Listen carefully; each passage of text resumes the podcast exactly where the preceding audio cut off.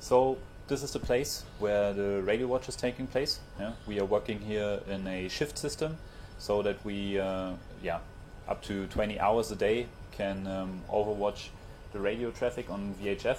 Um, and yeah, as you can see, we also have a laptop here um, where we can at least see the uh, AIS signals that are out there. Yeah, but most of the NGOs have their AIS signals turned off.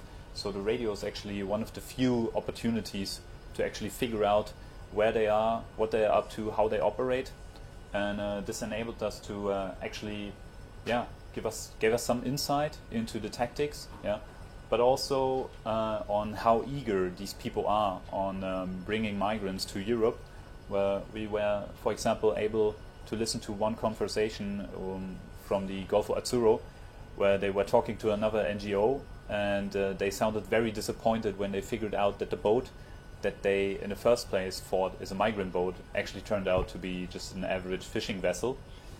And uh, yeah, apart from that, we could also see how the pressure was actually rising on the NGOs. Yeah, because we were able to hear how they were denied um, access to ports. We could also hear a complaint again by the Golfo Azzurro about the MRCC, um, that they acted very unfriendly and that they were very disappointed that they were not invited to an SAR case and instead they have been sending a Navy ship there.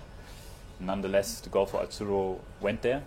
And later on, they also asked uh, how they can um, yeah, fill out a formal um, complaint against the MRCC. And as soon as we have gathered all of these informations and figured out uh, what the transmission, um, yeah, what's the purpose of the transmission, we also fall, fall, fill that out into a table. And yeah, is one of the jobs here.